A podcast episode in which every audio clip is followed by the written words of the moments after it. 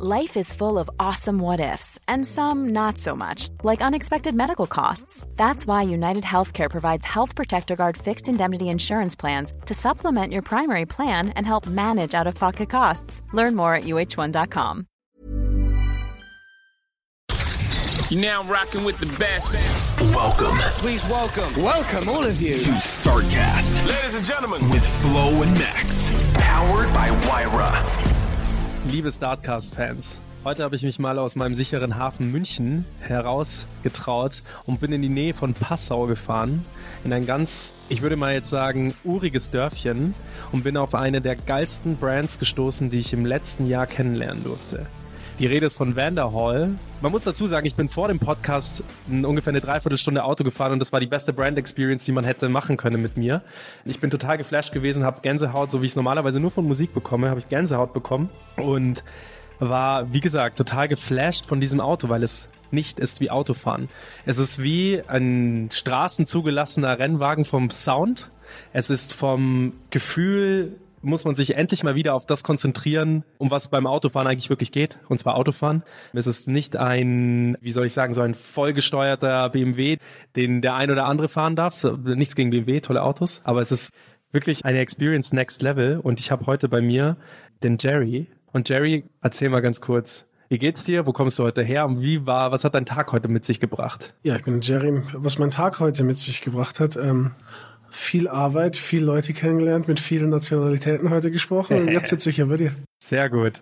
Magst du mal so ein bisschen erzählen, was ist deine Aufgabe? Beziehungsweise, lass uns mal ein Stückchen früher anfangen. Wie ist das mit dieser Brand gekommen? Weil ich bin heute in dieses Auto eingestiegen und das eine heißt zum Beispiel Venice. Ich bin nicht mit dem Venice gefahren, aber es ist Bist mit dem Carmel gefahren. Genau, ja, richtig.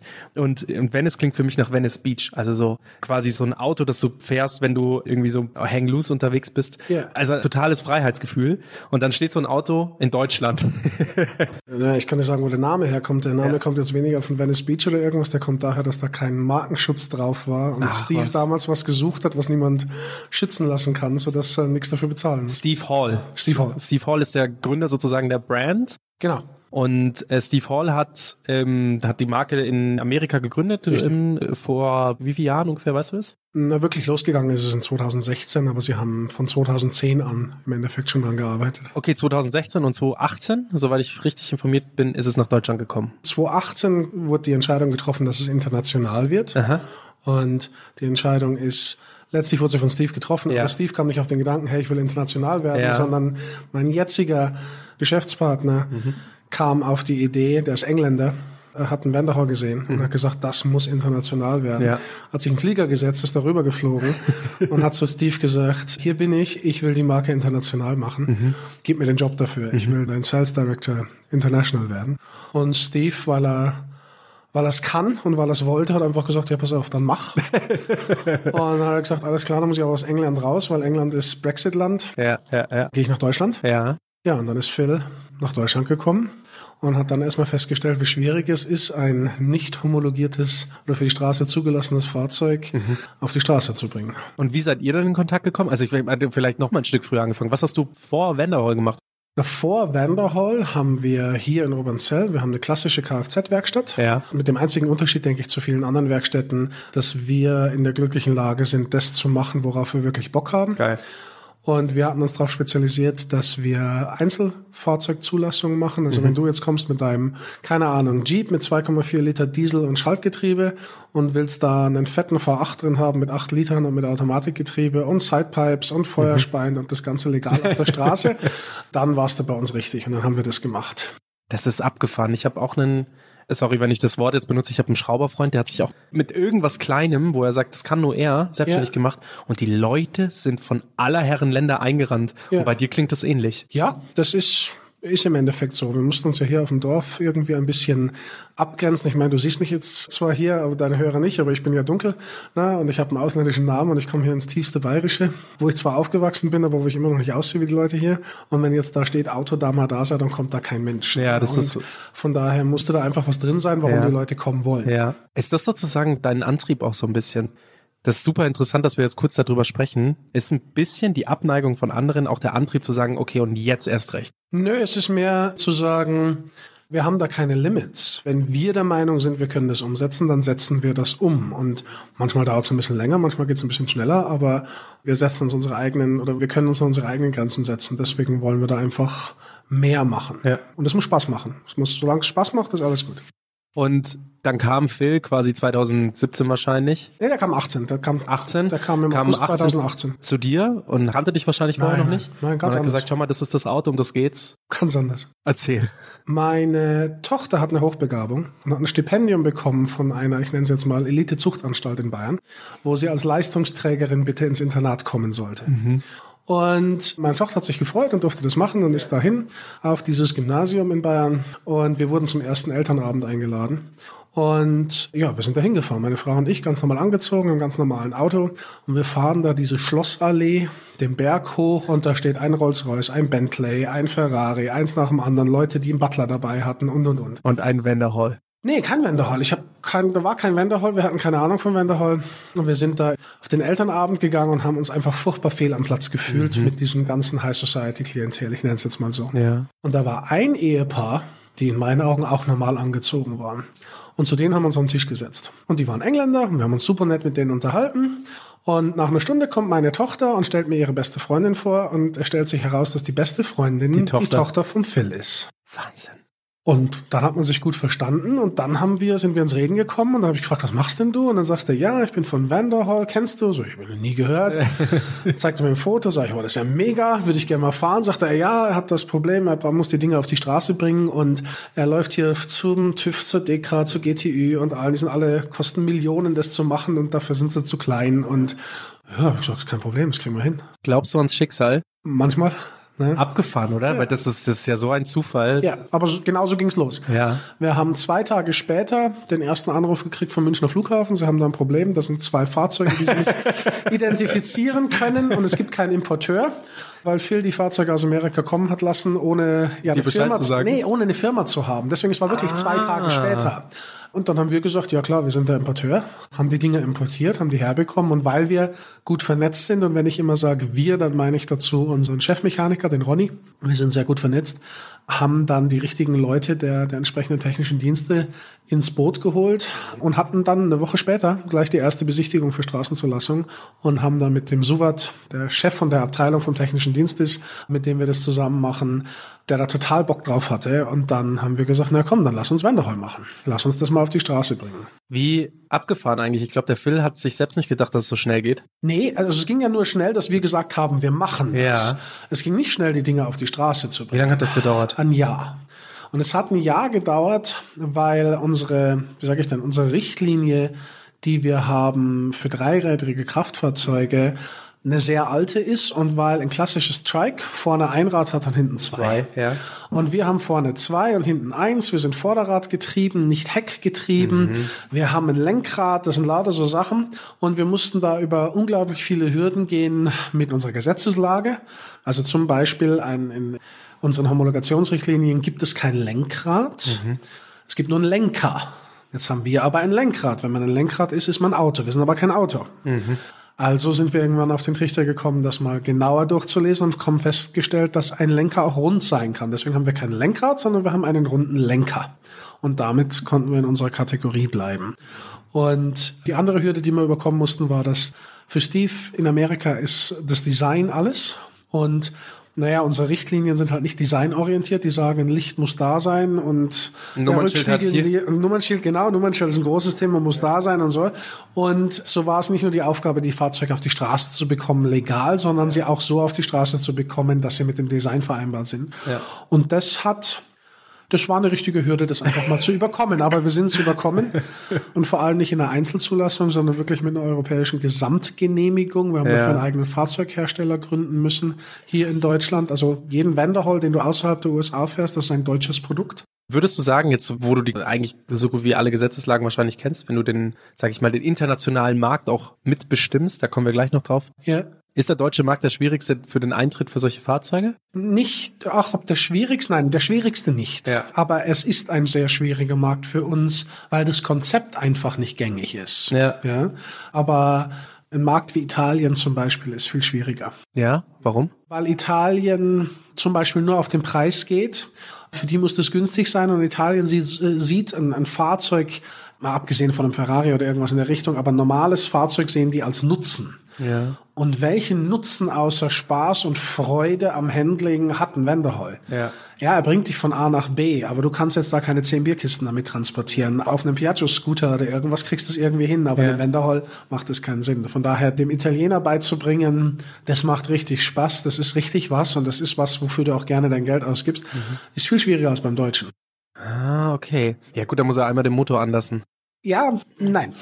Also da, wie gesagt, der Italiener ist da anders, auch der Franzose ist da anders, aber das ist ja genau die interessante Herausforderung, auch das, was mich persönlich so reizt. Ne? Ich meine, wir haben gesagt, wir machen das, womit wir Spaß haben. Ja. Und ich will jetzt nicht ewig in einem Büro sitzen und ewig an Technik umeinander machen. Ich will irgendwann richtig reisen, aber ich schaffe mit Wanderhall, was ich glaube ich mit nichts anderem geschafft hätte. Ich kann in jedes Land bald, aktuell nicht in jedes Land, aber bald in jedes Land der Erde reisen und habe da überall in den größten Städten jemanden, dem ich die Hand schütteln kann, der sich freut, wenn ich komme, weil das einfach Händler von uns sind, wo das sind ja nicht nur Händler von uns, sondern da bildet sich eine Community raus Absolut. und da bin ich einfach willkommen. Und das Ideal ist, in fünf bis zehn Jahren dann einfach meine Händler weltweit zu besuchen und einfach unter Freunden, unter Community Ah, das hast du schön ähm, gesagt. dabei zu sein. Das hast du echt schön gesagt, weil vor ein paar Tagen hatte ich auch einen Podcast mit so einer Brand. Also es ist so ein Wort, gibt's jetzt mittlerweile, es heißt Love Brand, ja. Love Wenn, ja, Love Brand. Also es ist halt eine Marke, die geliebt wird, ja. Und Ach so. Aber Vanderhall ist definitiv auch eine Love Brand, weil es jetzt auch nicht, wie du eben sagst, das wäre jetzt nicht das zweite Auto, was man sich in den Hof stellt. Genau. Weil ein Vanderhall ist halt, würde ich mal so fast sagen, es ist die praktischere Lösung zum Motorrad. Und wenn du sagst, hey, da ist vielleicht die Entscheidung, hey, da hole ich mir ein Motorrad oder hole ich mir ein Vanderhall so. Vanderhall ist wahrscheinlich deutlich teurer. Wobei, nee, die Entscheidung ist tatsächlich so, es trifft sich gar nicht. Entweder es ist der Wanderhall oder es ist ein Motorrad.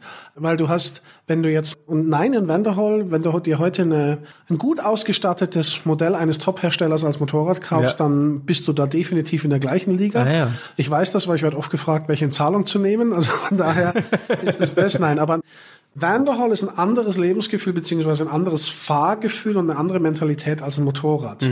Also ob Motorrad oder Vanderhall stellt sich tatsächlich die Frage nur bei Leuten, die einfach mittlerweile ein Handicap haben, die vielleicht einfach nicht mehr so gut zu Fuß sind oder die von Haus aus ein Handicap haben. Wir bieten ja alle unsere Fahrzeuge auch mit Handicap-Ausstattung an. Also du kannst mit Handgas fahren, nur mit Fußgas fahren. Es ist alle voll homologisiert, weil wir sagen, jeder soll den Spaß haben können.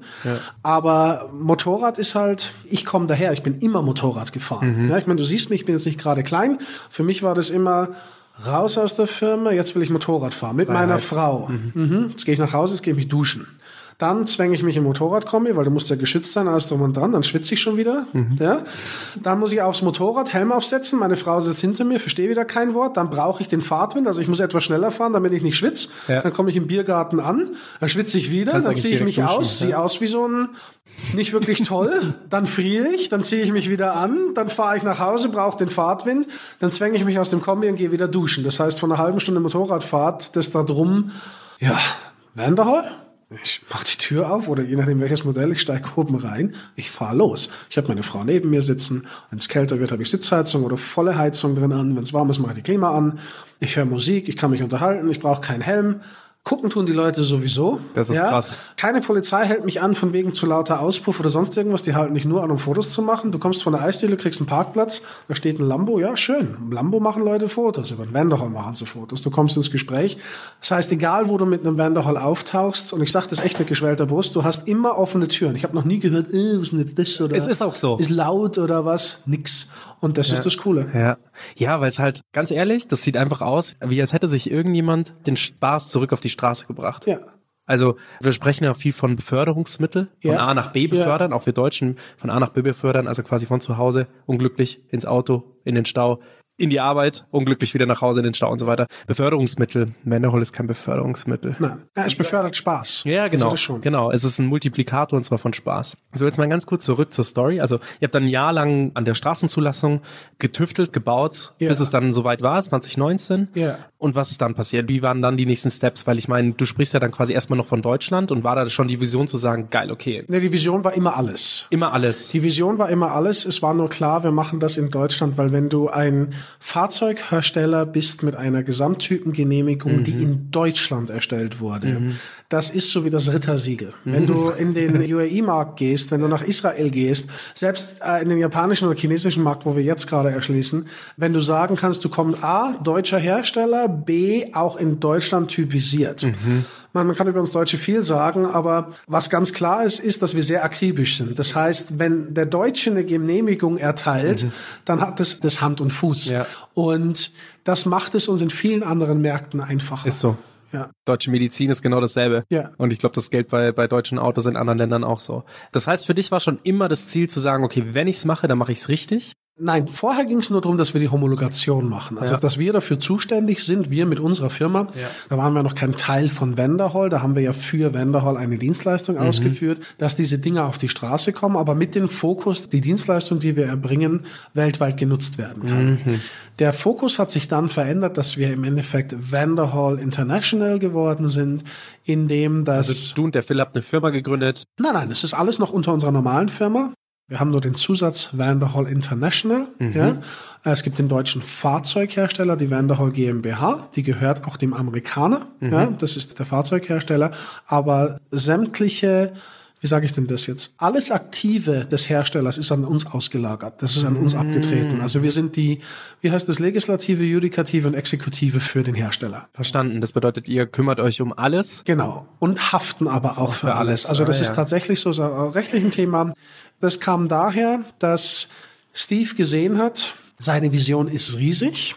Und er hat verstanden, dass er keine Ahnung hat, weil es nicht seine Kernkompetenz ist vom internationalen Markt. Seine Stärke liegt in den USA, vor allem, weil in den USA die Limits, also die Einschränkungen im Design fast nicht gegeben sind. Und deswegen war er dann sehr zögerlich, das Ganze richtig auszurollen. Und dann habe ich gesagt, und Phil sowieso, ja, weil Phil hat ja von Anfang an diese Vision gehabt, aber ich jetzt von dem technischen Hintergrund auch, zusammen mit Ronny, das muss man auch immer sagen, weil Ronny wirklich das technische Gehirn dahinter ist, das Ganze auf die Reihe zu bringen. Wir haben gesagt, nee, wir wollen aber das Projekt nicht sterben lassen. Wir möchten da richtig, wir möchten da gerne all in sein. Und ich kannte Steve nur vom Telefon und Steve ist, mein, sein Hintergrund, die Leute können das googeln, ist, ist sehr groß, kommt aus einer sehr großen Unternehmerfamilie mit 180 Firmen weltweit und, und, und. Ich kannte ihn nur vom Telefon, ich hatte nie ein Meeting mit ihm und die Telefonate waren immer sehr kurz.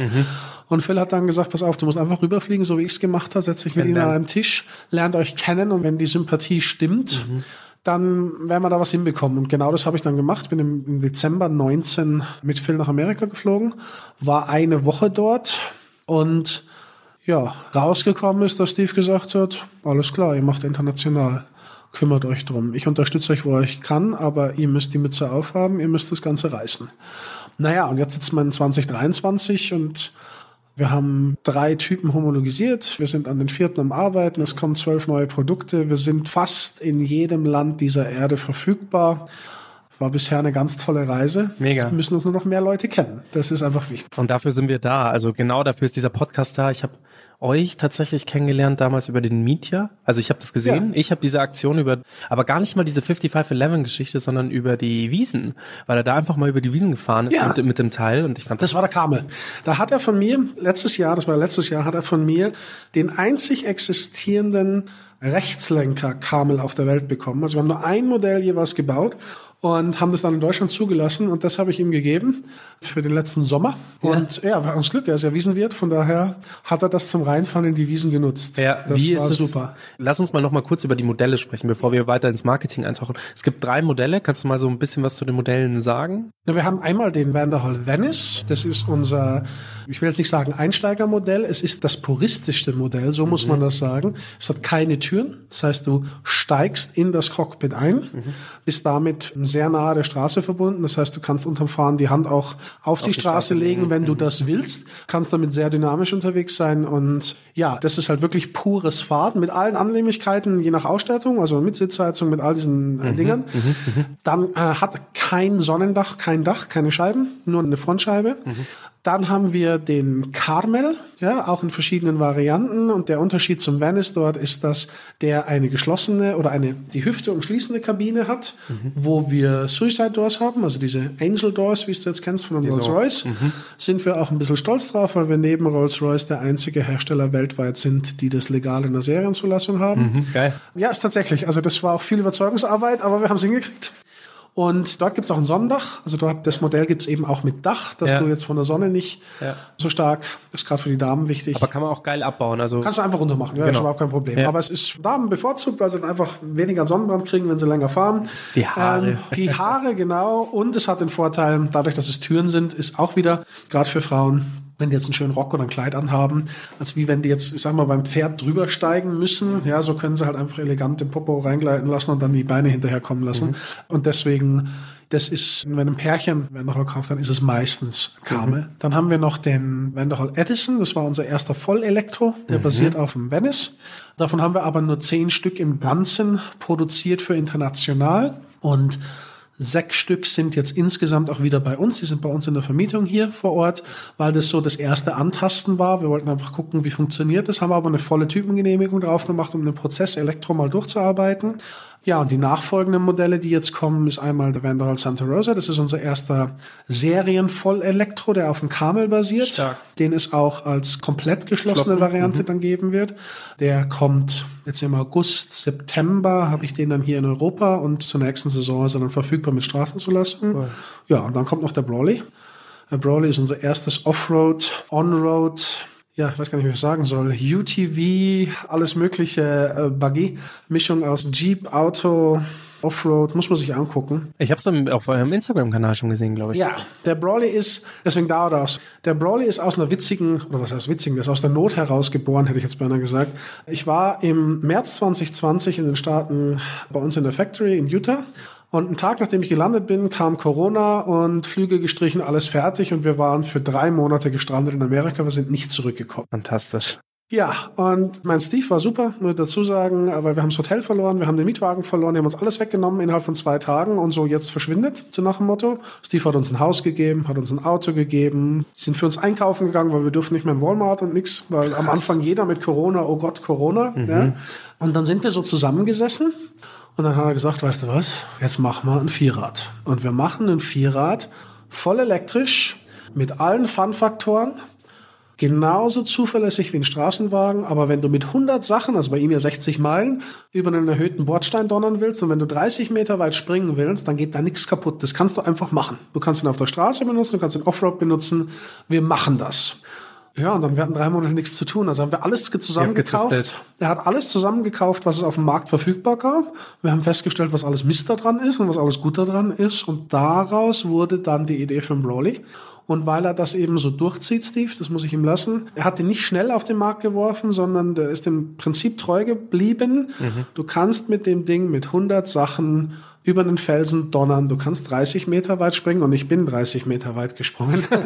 ich habe ausgesehen wie nochmal was, weil wir keine Scheiben drin hatten und er, Steve sich entschieden hat, im Schlammloch zu landen. Aber du kannst das alles damit machen und fährst danach ganz normal mit deiner Family zum Einkaufen, wie auch immer. Und das in einem Preissegment, wo du mit den normalen Autos, Elektroautos gut mithalten kannst. Krass. Also der Broly wird ich will es nicht sagen bahnbrechend, weil es gibt die Technologien mittlerweile in anderen Autos auch, aber in der Kombination, glaube ich, gibt es nichts Vergleichbares, so wie es für unsere Dreiräder sagen, auch ja. nichts Vergleichbares gibt. Es gibt ähnliche Konzepte, ja. aber nicht vergleichbar. Nee.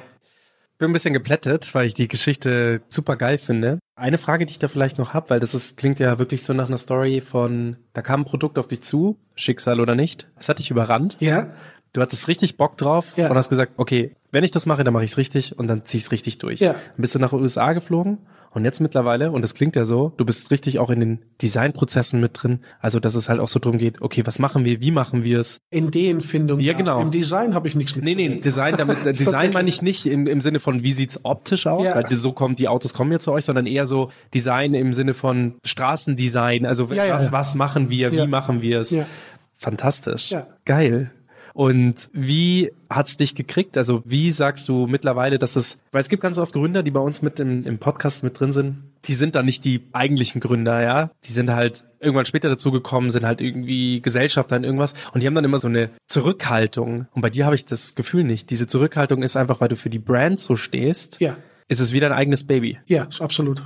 Weißt du, du musst dir das einfach mal so vorstellen. Wir sind ja auf dem Dorf. Wir sind eine kleine Dorfklitsche. Wir sind sehr spezialisiert und wir wissen, dass wir sehr gut sind in dem, Ja. was wir tun.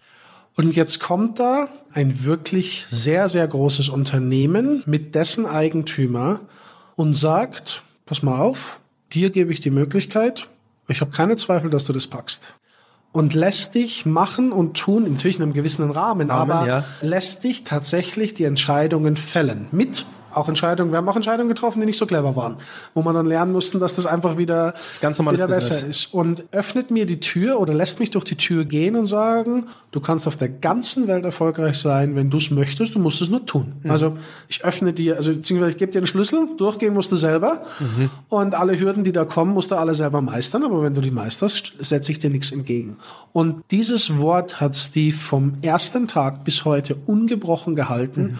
Und glaub mir, da sind große Investoren dazugekommen, die dann gesagt haben, was will denn der Deutsche? Und wir wollen das alles von Amerika regulieren. Und nein, und er kann die Freiheiten nicht haben. Und wie könnt ihr da hunderte von Fahrzeugen einfach rüberschicken ohne Sicherheit, so, so Sachen.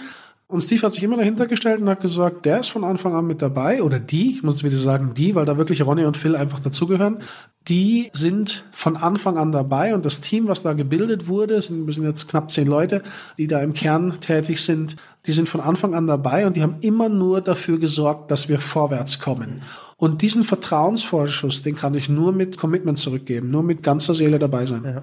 Wie sind so ein bisschen die nächsten Steps? Weil du sagst, ihr seid ein Dorfklitsche. Wir waren, wir sind immer noch, wir sind auf dem Dorf geblieben. Das ja. möchte ich nämlich auch mal zurücknehmen. Das seid ihr Ja. nämlich nicht mehr. Alleine wenn du, wir haben im Vorgespräch so ein bisschen über Zahlen gesprochen. Da können wir gleich noch ein bisschen genauer drauf eingehen. Aber ihr seid keine Dorfklitsche mehr. Aber ist so auch der Stand, dass du sagst, okay, du willst, weil das ist eine, es gibt viele so Automobilindustrie, die shiftet sich jetzt mehr und mehr dahin, dass sie alle sagen, wir sind keine Automarke mehr, wir sind so eine Lifestyle-Brand, ja? Ja. Also BMW sieht sich ja so als Lifestyle-Brand, dann gibt's jetzt NIO, asiatischer Automobilhersteller und bei euch ist es eigentlich auch so, aber bei euch stimmt's auch wirklich, ihr seid eine Lifestyle-Brand. Ja, wir haben ja auch ein Lifestyle-Produkt. Absolut, genau. Wir versuchen ja nicht Lifestyle mit Nutzen oder irgendwas zu verbinden, sondern wir sagen, der Slogan von Vanderhall ist ja The Road is Calling. Ja, also es geht um tatsächlich um die der Straße. Straße, ja. Klar sind wir Lifestyle.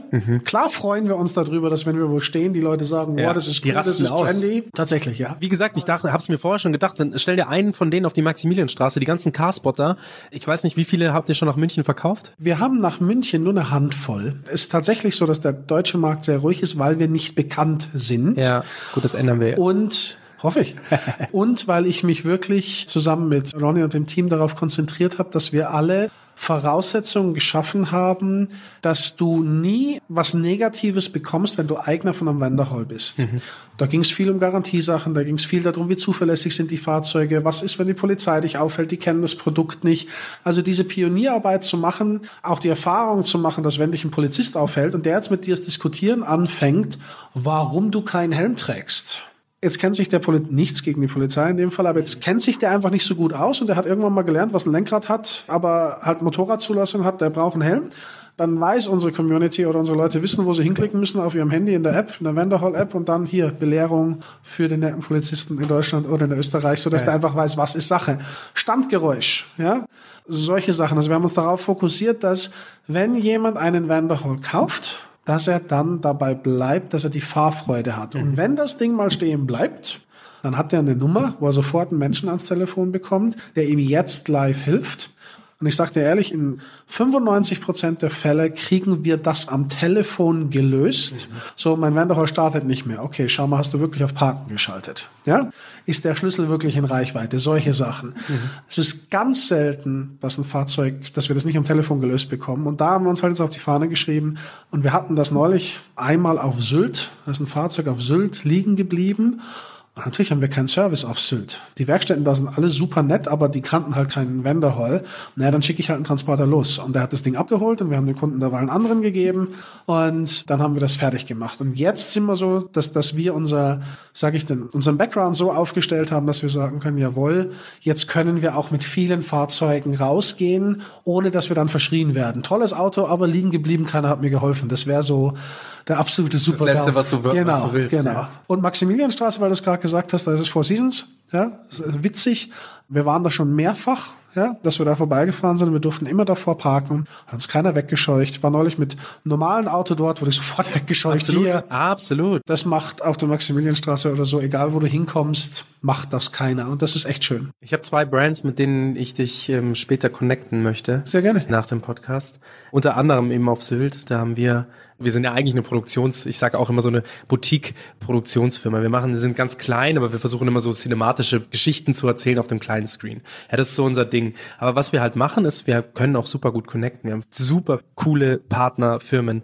Und eben auch auf Sylt, weil du gerade Sylt gesagt hast, wir haben einen so einen Hotelier, ganz, ganz netter Typ, der sagt auch, er möchte für sein Haus, weil das sind quasi, ist kein reines Hotel, sondern sind große Villen Ja. für sehr, sehr, sehr geldige Leute. Ja, ja. Wo er sagt, er möchte diese Experience haben. Klar, es soll einen Shuttle-Service geben, aber er möchte auch sagen, die haben Bock zur Sansibar zu fahren, dann sollen die das mit einem geilen Auto machen. Mhm. So. Sansibar ist ja jetzt mit Porsche unter Vertrag. Ich weiß nicht, wie gut ihr mit Porsche steht, aber wir haben keine Berührungspunkte in irgendeiner Ja. Art mit Porsche, aber wir waren schon in der Sansibar mit Vanderhall. No way. Doch, gibt ein paar Fotos davon. und? Was haben die gesagt? Die fanden das auch cool. Ja. Also es hat ein, ein Freund, Geschäftspartner von mir, der, der sich selber einen Vanderhall gekauft hat. Ja. Der ist, war da auf, ich nenne es jetzt mal Vanderhall Promo Tour auf Sylt Roadshow. unterwegs. Ja, genau. Und die waren da auch in mehreren Hotels und eben unter anderem auch in der Sansibar. Ja. Kann ich dir Fotos im Büro Geil, zeigen. ja, gerne. Wir haben da viele, viele Fotos gemacht. Und es ist tatsächlich auch ein Geschäftszweig, den gerade Hoteliers entdecken. Ja. Weil sie sagen, sie wollen was Besonderes bieten. Mhm. Klar, ein Ferrari, ein Lambo, irgendwas tolles, Shuttle-Service, alles da, aber dem Kunden zu sagen, hier hast du was, was du definitiv noch nie gesehen Ja. hast, noch Und nie gefahren bist. Und es ist hier am Hotel und du kannst es nutzen. Ja. Ja, und wir stellen die Sachen ja auch zur Verfügung, einfach Ja. damit die Brand bekannter wird in Europa. Geil. Und es wird jetzt im Passau vom ersten Hotel ganz toll angenommen. St. Paulusbogen. Waren gestern, glaube ich, auf Insta mit den ersten Bildern und die Koop, die startet jetzt gerade. Geil. Und es sind ein paar Wellness-Hotels dabei und, und die jetzt da Stück für Stück kommen. Wir haben auch einfach da, wo man reinpasst. Wir haben zum Beispiel einen Immobilienhändler, der Vanderhall-Händler ist. Macht Sinn. Aber warum? Weil er die Immobilie zusammen mit einem Vanderhall verkaufen kann. Ja, fast. Der Händler verkauft sehr hochpreisige Immobilien. Ja. Und er hatte keinen Bock mehr auf die Verhandlungen. Ja. Und irgendwann hat er einen Vanderhall gesehen, hat sich selbst eingekauft, ist mit einem Vanderhall zu einer Verkaufs-, also zum Verkaufsgespräch gefahren. Da ging es um echt Geld. Ja. Und dann sind die da hin und her, vor und zurück. Und irgendwann hat der potenzielle Käufer gesagt, pass mal auf, okay, dann lass uns den fixen, den Preis. Ich handle jetzt nicht mehr rum, aber, ich ich, will- will, das Ding haben. Und seitdem fährt der mit Vanderhall vor und sagt immer, komm, wir verhandeln nicht, wenn es schwierig wird. Nimm das jetzt, akzeptier das jetzt und du kannst mit dem Ding heute nach Hause fahren. Habt gefahren. Ja, das ist tatsächlich, das sind so Schienen, wo wir reinpassen Saugeil. und sage ich, Vanderhall macht immer die Tür auf. Ja, ja. ja. Und das ist das, das Schöne, dieses Öffnen der Tür. Du wirst nicht angeguckt, so, wer kommt denn jetzt da, sondern was ist denn das? Ja, und das ist, Aber halt immer mit einem sehr positiven Aspekt. Was ich vorher noch sagen wollte zum Thema Lifestyle Brand, also ich hoffe, du hast es nicht negativ genommen. Lifestyle. Brand ist für es mich super. Das ist ja genau das, was wir wollen. Genau, Lifestyle Brand ist für mich was extrem Positives, weil das nämlich eben mehr vermittelt als nur von A nach B Beförderung, sondern be- vermittelt eine Marke. Und was ich sehe bei euch, dass ihr irgendwann mal so ein Brand Center habt, wo man das auch testen kann, alles sehen kann, berühren kann. Das, ich glaube, das würde sehr viel, sehr viel helfen für Visibilität nach außen. Ja.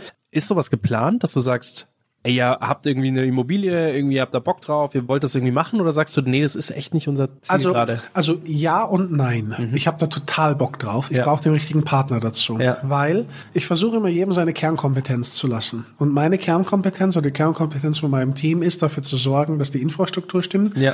dass die Zulassungen stimmen, dass das alles in Ordnung ist.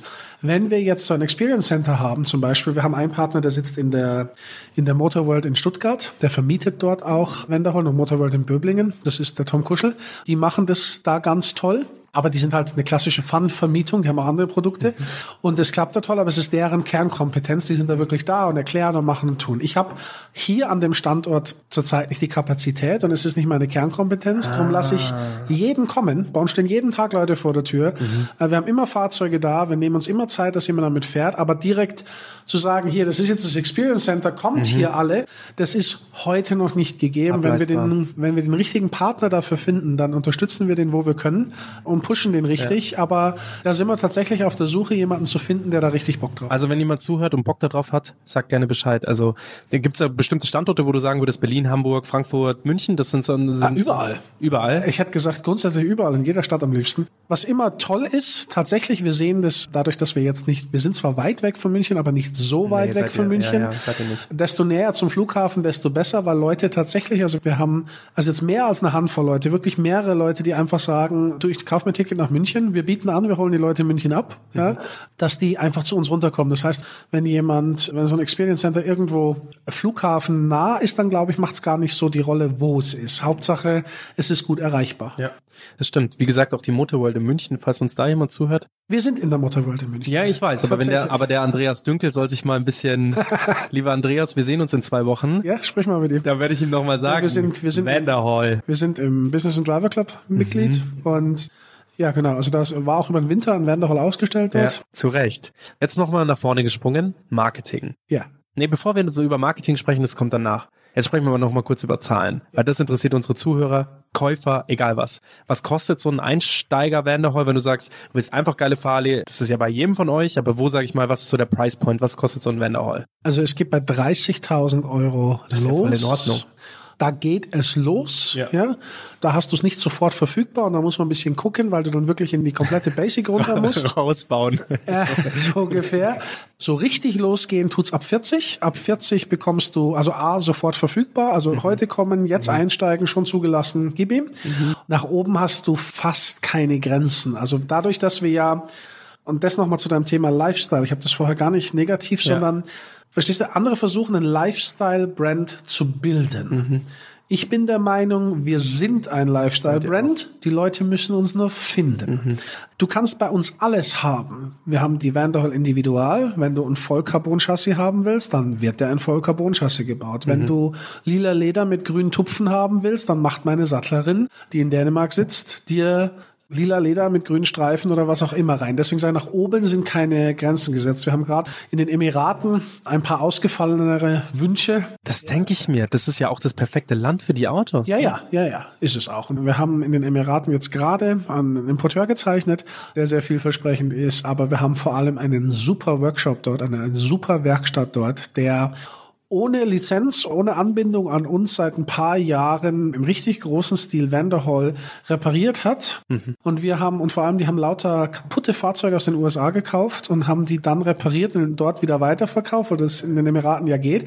Und der hat überhaupt keinen Support bekommen, weil der nie mehr kannte. Also der kam nicht an Ersatzteile, also hat er angefangen, Ersatzteile selber, so wie du das aus den TikTok-Videos so kennst, die dengeln da rum und biegen das wieder aus. Und der hat dann irgendwie mitgekriegt, ich glaube auch über den TikTok oder irgend sowas, dass es uns gibt und er kam zu mir und sagte, hey, ich bin kein Multimillionär und und und, aber meine Werkstatt ist voll Vanderhall. Was muss ich tun?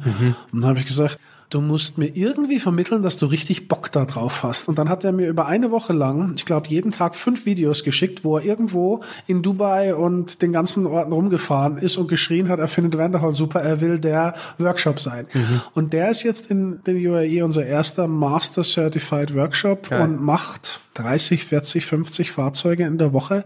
Boah, das ist ja richtig Masse. Ja, ja, die da drüben machen richtig Masse. Ist zwar für uns aktuell noch so, naja, jetzt dürfte auch mal anfangen, neue Fahrzeuge Mhm, zu kaufen, nicht nur Unfälle aus den USA, aber der Hype, der in den UAE bereits für Vanderhall existiert und jetzt gerade auch mit dem kommenden Brawley, das ist richtig toll. Und Mhm. wenn wir das jetzt bei uns im etwas, wie sagt man, dem biederen Europa noch hinbekommen, dann wäre das natürlich noch viel besser. Was habt ihr da so für Zahlen ungefähr? Wie viel verkauft ihr in Deutschland ungefähr? Ah, wir haben in Deutschland nicht viel draußen. Wir haben in Deutschland vielleicht 50 Stück bis jetzt. Aber der Wunsch ist natürlich, das zu Der Wunsch ist viel größer. Aber nochmal, das Marketing, die Bekanntheit ist noch nicht so draußen. Wir fangen jetzt gerade an, das in Deutschland zu tun. Ja. Wenn du das im internationalen Markt anschaust, dann bist du da eher in den Tausenden an Fahrzeugen mittlerweile. Und die Zielsetzung ist ganz klar, einfach die Brand jetzt erstmal hochzubekommen. Es wird viel einfacher mit dem Brawley. Bei dem Brawley sind so viele Vorbestellungen da, dass wir wahrscheinlich drei Jahre lang produzieren können, uns darüber keine Gedanken machen müssen international. Aber in erster Linie geht es uns ja um die Lifestyle-Produkte, also um die Dreiräder. Und wir bringen ja noch ein Boot und wir bringen ja noch ein Snowmobil Sexy. und lauter so Sachen. Sieht man ja schon auf, bei uns auf der Homepage ein Ja. bisschen bei den Concepts. Da kommt noch einiges und wir wollen eben die Nischenbekanntheit da wirklich noch rausholen. Stark. Marketing. Jetzt sprechen wir ja quasi davon, wir haben jetzt schon die ganze Zeit drüber gesprochen, ihr wollt noch, ihr wollt es noch größer machen. Hast du da einen Plan, wie du sagst, okay, so, so geht's? Weil jetzt habt ihr ja, sag, wann habt ihr ungefähr angefangen hier gestartet? 2020, oder? So hast du gesagt? So für uns eigenverantwortlich 2020, ja. Okay, also sagen wir jetzt mal drei Jahre. Das heißt, das erste Jahr ist immer so ein bisschen Testjahr Genau. zu gucken. Und da haut man wahrscheinlich erstmal richtig, richtig viel Geld raus, um dann Ja. im zweiten Jahr zu merken, es hat eigentlich wenig gebracht. Wir haben richtig viel, richtig Geld verbrannt. Jetzt wissen wir zumindest mehr, mit wem wir nicht mehr arbeiten und was wir nicht wollen. Dann kam das zweite Jahr. Wie war es da ungefähr? Ja, das zweite Jahr war aufgrund des ersten Jahres sehr amerikanisch diktiert, sagen Ah, wir es mal so rum. Da kamen viele konservative, sage ich denn, Guidelines, also viele Vorgaben so, die wir wollen das nicht, wir wollen jenes nicht, wir wollen das nicht. Wo Amerika aber auch sechs Jahre gebraucht hat, um die Bekanntheit zu bekommen und was ihnen damals auch egal war, die wollten bekannt werden. Mhm. Und jetzt wurde es dann selektiert. Und ich habe, weil ich ja grundsätzlich einfach Teil von dem Ganzen sein bin und sein will Mhm. und ich ja nicht Beratungsassistent bin, bin ich erstmal diesen Mitgegangen? Vorgaben erstmal mitgegangen, um festzustellen, dass das auch gar nichts bringt. Und deswegen habe ich für dieses Jahr entschieden, mich komplett im Endeffekt einmal umzudrehen und zu sagen, wir wollen mit jedem arbeiten, der Bock drauf hat. Ja. Wir wollen es jedem zur Verfügung stellen. Deswegen sage ich ja, jeder kann fahren. Diese Sachen, wo du vorher sagst, naja, mach Termin und dann brauchst du dies und brauchst du jenes, dass man einfach sagt, du, ist mir egal, fahr. Und er ist versichert. Ist versichert, er hat einen Führerschein und wenn er einen gut anschaut, dann soll das passen. Ja. Und dass wir einfach sagen, jeder, der mit uns arbeiten will, der Bock drauf hat, wir haben, ich denke, wir haben den Vorteil, dass wir etwas bieten, was man halt nur bei uns bekommt. Und wer mit uns arbeiten will und da einen Mehrwert bringen kann, für den öffnen wir alle Türen. Ich gehe aber nicht mehr auf man sagt, was man nicht mehr machen wollen. Wir haben so viele Versprechungen gehört und wenn ihr hier investiert, dann kommt dieses und dann Ja. kommt jenes und das war einfach, ich glaube, das ist alles richtig, wenn du ein Produkt hast, was schon mal skaliert wurde. Also wenn du jetzt die fünfte Tempopackung auf den Weg bringen willst oder den gefühlt hundertsten Hoodie, der jetzt verkauft wird mit irgendeiner Inschrift, ja, da gibt's Konzepte, die funktionieren. Aber bei Vanderhall gibt's kein erprobtes Konzept. Wir haben ein geiles Produkt, das unbekannt ist und das Fahrzeugkonzept, anders als in den USA, anders in, als in den Emiraten, in unseren Kreisen hier in Europa einfach ungewöhnlich unbekannt ist. Und deswegen muss dann Umdenken im Kopf sein, was die Strategien angehen, das Ganze bekannt zu machen. Und ich glaube wirklich, desto mehr Fahrzeuge wir zeigen, desto mehr Leute die Experience bekommen und bitte die ehrliche Meinung auch sagen. Wir haben auch Leute, Gott sei Dank, die kommen, die fahren damit und sagen, boah, ist überhaupt nicht meins. Geht ja gar nicht. Ja, mache ich nie wieder. Also entweder Motorrad oder Auto, aber der Großteil ist trotzdem der, der damit fährt und sagt, jawollo. Wenn ich mir das leisten kann und will, dann, aber nur das. Ja. Ich finde den Ansatz gut, dass du das sagst. Und ich finde, ihr müsst euch da, also hinter dem ersten Jahr muss sich sowieso keiner verstecken, weil das weiß man einfach, dass das erste Jahr teilweise Geld verbrennen ist. Aber viel schlimmer ist es, wenn man nach dem vierten Jahr immer noch dasteht und sagt, boah, ich weiß immer noch nicht genau, wo ich hin will. Den Ansatz zu sagen, probiert's aus, fahrt mal eine Runde damit, kommt dann wieder, die Leute werden ihr das Marketing machen. Also ich will jetzt hier auch keine Versprechungen machen und sie müssen trotzdem Bock drauf haben. Ja, klar. Und quasi ein Fahrzeug hinzustellen und zu sagen, mach mal Content, ist halt auch immer ein bisschen schwierig, weil bei dem einen kommt richtig geiler Content raus, beim anderen halt nicht. Hauptsache, am Ende des Tages ist es gut, wenn die Leute drüber reden, aber Genau. manche sind mehr und weniger zuverlässig, das weißt du. Aber an sich per se muss man dieses Produkt erleben und Ja. dann kann man darüber erzählen. Und das finde ich halt schon stark. Ich glaube nur, dass du halt, kannst du jetzt hier auch im Podcast raushauen, wenn du möchtest, Ja. das ein oder andere Gesicht brauchst, wo Ja. das auch dahinter steht Absolut. und sagt, ich gehe mit dir diese Reise mit. Also so klassische, heute würde man sagen Influencer, ich gehe noch einen Schritt weiter vor, ich sag Markenbotschafter, Ja. die Brand verstanden haben, die Bock auf die Brand haben und nicht nur, weil das jetzt ein Hype ist, ein Jahr mitgehen und dann weiterziehen, Ja. sondern die halt sagen, ich habe da Bock drauf, in guten wie in schlechten Zeiten. Und da muss man halt die Spreu, sag ich mal, vom Weizen trennen. Absolut. Es gibt ja ganz viele Influencer und die machen mit Sicherheit in ihrem ganz tollen Ding. Die meisten sind halt darauf fokussiert, sich als Marke darzustellen Absolut. und ihren Wert zu steigern, was ja absolut legitim ist. Ja. Nur wenig hilfreich für uns. Und wir haben ja schon den einen oder anderen, der da ganz gut unterwegs ist, der das Ganze sehr gut kombiniert. Der weiß, wie er unsere Marke gut präsentiert und ja auch wirklich in ganz ungewöhnlichen Situationen zur Sprache bringt, was mich immer sehr freut und gleichzeitig den Spaß am Produkt wirklich hat und es wieder für sich nutzen kann. Ne? Also, was hast du vor Vanderhall alles gemacht? Nur mal so ein bisschen nochmal deine Geschichte auf. Oh, wie lange hast du Zeit? Ah, also, Podcast geht noch zehn Minuten ungefähr. Ich habe erstmal mit 17 das Gymnasium abgebrochen. Geil. Letzte Woche hatten wir auch eine Gründerin, die genau dasselbe. Ich habe mit 17 das Gymnasium abgebrochen, weil ich keinen Bock mehr hatte, weil ich Geld verdienen wollte, weil ich gerne Motorrad haben wollte. Hab dann danach in einem Pizzaservice gearbeitet. Der Pizzaservice war nicht so toll, habe meine Ideen zu dem Chef geäußert. Der Chef hat gesagt, ich brauche keinen, der mitdenkt, hat mich gefeuert. No. Dann habe ich mit 18 gesagt, weißt du was? Hier in Passau gab es nur einen Pizzaservice damals. Ich mach schon meinen eigenen. 20 Jahre habe ich gesagt, meinen eigenen.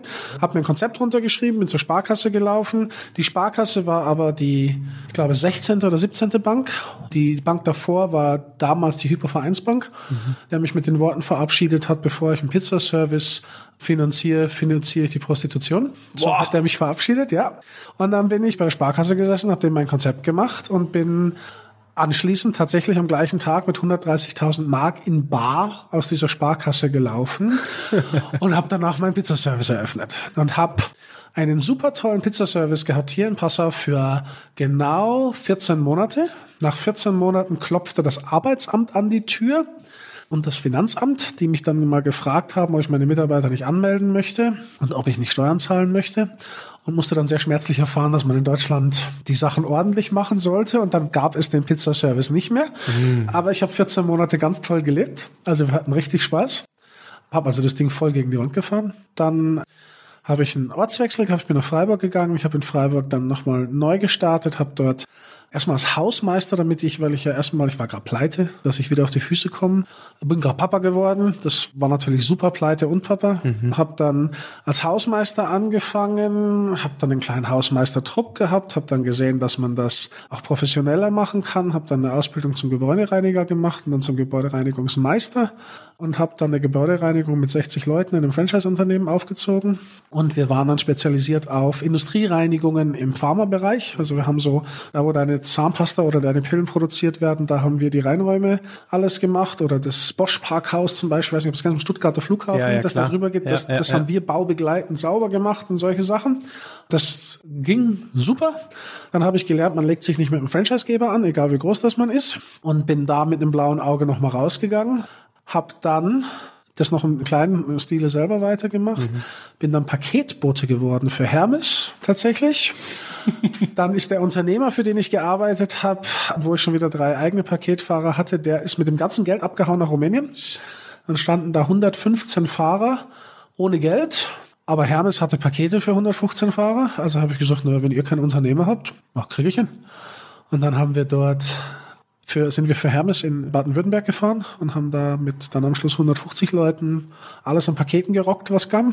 Also das war auch eine tolle Zeit. Und da habe ich dann viel Erfahrung gesammelt, viel auch gelernt. mit, ja, wie du mit Leuten umgehst. Genau, Ja, Personenführung. und, und viele Nationalitäten. Ja. Dann kam Wallraff, RTL-Reportage über GLS, Paketboten verdienen kein Geld. Revolution bei dir erstmal auf dem Hof. Nicht bei mir auf dem Hof, aber der deutsche Staat kam und sagte, oh ja, Paketboten dürfen nicht mehr nach Stückzahl bezahlt werden. Paketboten müssen nach Stundenlohn bezahlt werden. Was jetzt hieß, der Paketbote, der 30 Pakete in der Stunde gemacht hat und richtig Geld verdient hat, sollte plötzlich mit 10 Euro, was damals war, Mindestlohn heimgehen, anstatt mit 35 Euro die Stunde, die er gemacht hat.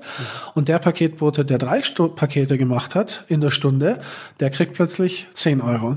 Das ging nicht so wirklich. Das war dann eine sehr große Umbruchphase. Da habe ich dann gesagt, okay, dann ziehen wir jetzt hier einen Schlussstrich, bevor da irgendwas ist. Und bin wieder nach Hause gegangen, habe das Ganze gut weggemacht, bin wieder nach Hause gegangen und habe dann gesagt, so und jetzt machen wir das, worauf wir richtig Bock haben. Jetzt bin ich pleite gegangen und habe Ärger gehabt und habe gelernt und war erfolgreich und alles zusammen. Jetzt müsste es ja dann mal richtig gehen. Wie alt warst du da? Da war ich 30. Da war ich 30. Boah. Und Ey, in 13 Jahren nach Abbruch des Gymnasiums Ja. richtig was erlebt. Ah, Ja, absolut. Und dann haben wir Donauauto gemacht Und Ronny kam dazu und dann kam Nico dazu und noch ein paar andere. Ja, und das ist jetzt im fast zehn Jahre wieder. Wow. Ey, du kannst richtig stolz auf dich sein. Das ist eine so geile Geschichte. Und vor allem, wir predigen das immer im Podcast, dass dieser ganze Startup-Porn, dieses jedes Mal, wenn die Leute sich super geil finden mit dem Produkt, das sie haben, wo du, wir haben super tolle Gäste hier im Podcast. Aber der ein oder andere, ab und zu mal, erzählt schon, dass alles rosig ist. Und so ehrlich wie du, dass du gesagt hast, das und das und das ist mir einfach widerfahren und daraus habe ich gelernt und du sitzt hier mit breiter Brust, weil du ein Produkt ähm, vermarkten darfst, hinter dem du stehen darfst, das dich stolz macht. Die Geschichte ist absolut glorreich, egal wie dunkel die Zeiten dann auch waren. Vielleicht jetzt nur noch mal runtergebrochen für unsere Zuhörer, das ist tatsächlich auch schon die letzte Frage, die ich an dich habe. Wenn du so mal drei Punkte aufgreifen müsstest, die du gelernt hast und was du daraus gemacht hast, was dich stärker gemacht hat, und kann auch nur ein Punkt sein, was wäre das? Du meinst das im Geschäft oder allgemein? Grundsätzlich. Das sind so Learnings manchmal. Also ich kann dir ein Beispiel geben. Ja. Vielleicht ist das einfacher.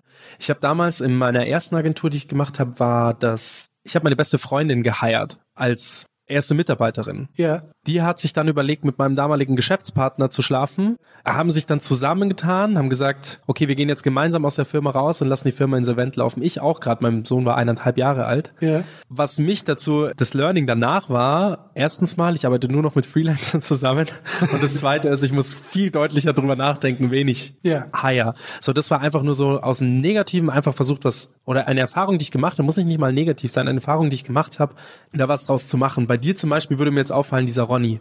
Absolut loyale Seele, perfektes Hiring, zehn Jahre schon zusammengearbeitet. Du sprichst auch über ihn, als wäre er deutlich mehr als in Anführungsstrichen nur ein Mitarbeiter, sondern dass Ja. er so festes Bestandteil ist. Ohne ihn wäre das vielleicht gar nicht so, wie es heute ist. Das ist richtig. So. Und da könnte man jetzt ansetzen, dass du sagst, hast du vielleicht noch zwei Punkte für uns, wo unsere Zuhörer sagen können, ey, das könnten sie wirklich mitnehmen auf ihrem Prozess des Gründens. Auf Ihrem Prozess des Gründens. Drei Gründe. Bezahle Anwälte, Steuerberater und Finanzamt. Immer zuerst. Und Krankenkassen. Und am Anfang, ja, das gehört dazu, so Krankenkassen, am Anfang noch Vermieter. Also so die, die dir die Lichter ausschalten können. Kümmer dich immer darum, dass Ja. das funktioniert. Punkt eins. Ist dir das passiert, wirklich? Dass Ja klar, ist mir beim Pizzaservice passiert. Ich habe mich aufs Geschäft machen konzentriert Ja. und ich meine, ja, Gymnasium hin und her, aber im Gymnasium bringt ja kein Mensch bei, wie das Geschäft läuft. Null. Bringt dem Studium auch keiner bei. Nix. Und ich meine, der deutsche Staat hat einfach nur 14 Monate gebraucht, bis sie gemerkt haben, da macht zwar einer Geschäft, aber er hält sich halt nicht an die Regeln. Ja. Ja. Also von daher, wenn du das sauber hast, Ja. dann schläfst du besser. Punkt eins.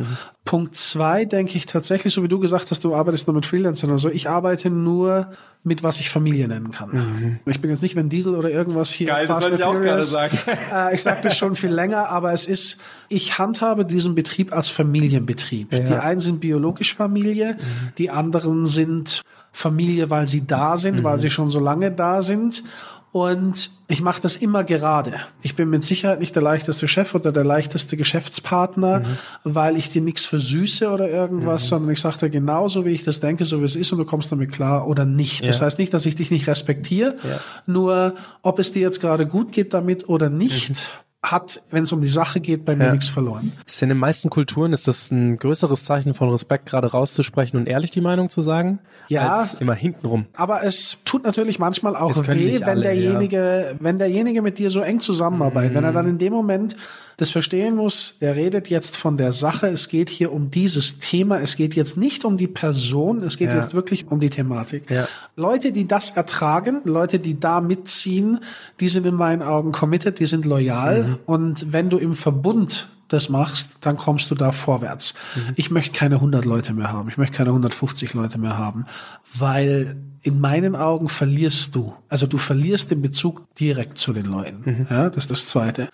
Und das Dritte ist, wenn ich jetzt sage, du musst alles selber können, dann ist, dann ist das nicht richtig ausgedrückt. Wenn ich jemanden sage, mach das und das so und so, dann muss ich in der Lage sein, das selbst auch so. Ja. Wenn ich das von dem verlange, dann muss ich das hinkriegen, grundsätzlich. Der muss das vielleicht schneller hinkriegen, weil er es jeden Tag macht und ich nicht, aber prinzipiell muss es machbar sein. Ja.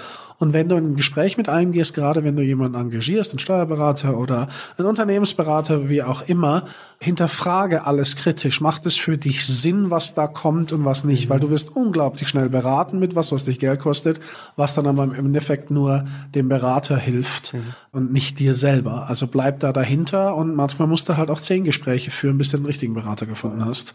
Aber bild dich da weiter, lass dich beraten, mach, bleib nicht stehen, aber hinterfrag's. Ich glaube, das ist das Wichtigste. Danke. Das war eine unfassbar geile Stunde mit dir. Cool. Und das meine ich echt ernst. Also es gibt viele Folgen, wo ich sage, das ist toll. Es gibt auch viele Folgen, wo ich gar nichts sage. Aber die Folge war echt toll. Also erstens mal, eure Brand ist geil. Ich finde das, nochmal, ich bin vorher drin gesessen und das war Gefühl wie noch nie zuvor in einem Fahrzeug und ich bin auch schon Motorrad gefahren und ich bin auch diese ganzen Dinge schon gefahren und alles super. Das ist auch nicht vergleichbar mit einer Achterbahn oder was. Der Sound, das alles drum und dran und das sich auf diese Straße konzentrieren, das ist eigentlich bildlich gesprochen so, wie ihr das auch macht, auch mit so viel Gefühl und so viel Leidenschaft und bei euch in den Betrieb reinzukommen. Jeder ist dann Charakter, aber jeder ist super offen. Also alle von den Leuten, die ich heute getroffen habe, die waren so geil drauf. Und geil drauf meine ich einfach super nett.